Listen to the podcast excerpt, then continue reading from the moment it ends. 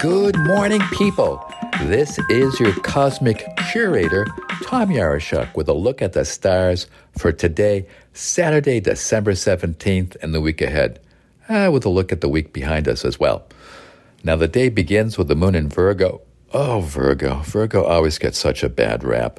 Moon and Virgo people are very precise, very organized. You know, they kind of mm, maybe a little bit like Nurse Ratched. you know, always abiding by the rules, making sure that no one colors outside of the lines. Well, um, they're people that you want to do your accounting to make sure there are no typos. They might not be original, but they sure are organized. Now, this moon in Virgo is very energized because it's getting an aspect from a Mars retrograde in Taurus and Saturn moving through Capricorn. That's what we call a grand trine in earth signs.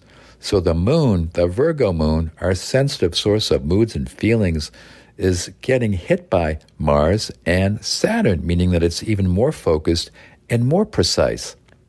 What that means is that a lot of people will be organizing their sock drawers and closets.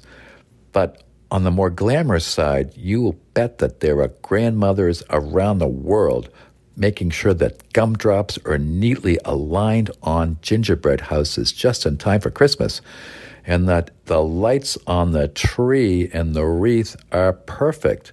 No dead bulbs and no crooked ornaments. Well, the rest of us might be watching with more critical comments and nitpickingness, but that's a Virgo moon for you when it's whacked by a Saturn in Capricorn and a Mars in Taurus. Now, in spite of Virgo's drives to get things done, it's kind of a low energy week. Can you feel it? That's because the winter solstice is coming up, and we just hit a celestial pothole last week on Wednesday, and sort of lasts from Wednesday to Friday. That's because the sun moved from sidereal Scorpio, a fixed water sign, into Sagittarius, a mutable fire sign. These two signs, Scorpio and Sagittarius, would never sit together at a party. They'd be on opposite ends of the spectrum. The shift is so dramatic that the Indians who came up with Vedic astrology have a name for it. They call it Sankranti or Gandanta. Gandanta is a knot between a water sign and a fire sign. Sankranti is when a sign is weak, and the sun is weak as it moves from these two signs. Now, people often say that the days around this kind of shift when the sun moves from Sag to from Scorpio to Sagittarius is a low energy period, kind of an emotional grunge. It can be intense, sensitive, transformational explosions. That's because water merges into fire. And when water and fire get together, things boil over. Now, it still reaches into today, Saturday, and probably into the early days of next week until the finally the sun finally clears the Scorpio uh, energy and moves into Sagittarius with really good traction. Uh, it's like moving out of a mad, dysfunctional house where emotions run wild into a place of joy and peace. Those are just metaphors, of course, but you get the idea. Astrologers caution us to be especially mindful of our surroundings, our thoughts, our intentions, and our actions because sometimes things get out of hand. In India, the spiritual home of Vedic astrology, they mark this period with a day of holy, festive celebration. So they meditate, they do pujas, they say prayers, they honor ancestors, and they avoid any new actions like starting a new job or a program of study, making any significant changes in one's life. That's because the sun's energy is transitional. It's on the edge of change. And when the sun's weak, any new endeavor might not get really lasting results. Speaking of lasting results, have you been feeling kind of exhausted, maybe run down?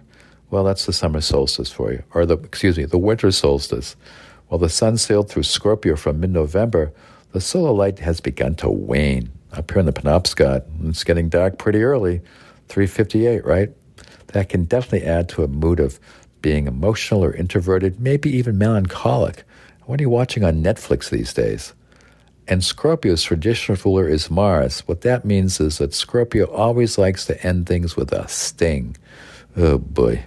But the good news is, and there is always good news, is that the sun is in Sagittarius now and getting stronger. Sagittarius is ruled by the sun's great friend Jupiter. Jupiter is the expansive and jovial planet of grace, wisdom, abundance, and generosity. How perfect is that for starting a joyful holiday celebration? Now, on Wednesday, the 21st, ta da, the solstice arrives. That's the darkest day of the year. The solstice is the still point when it looks as though the sun stands perfectly still in the sky.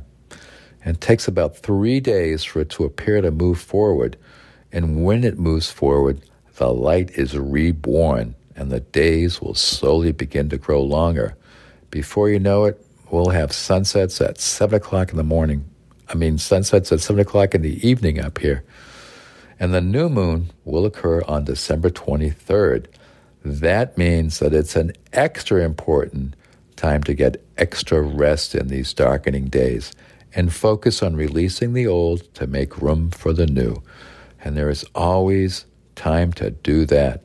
So use these darkening days and the new moon, the solstice, to release the old, make room for the new energies that are coming in with the rebirth of the light of a new season. Amen to that. Well, that's it for this edition of the Cosmic Curator. See you next week, right here on WERU.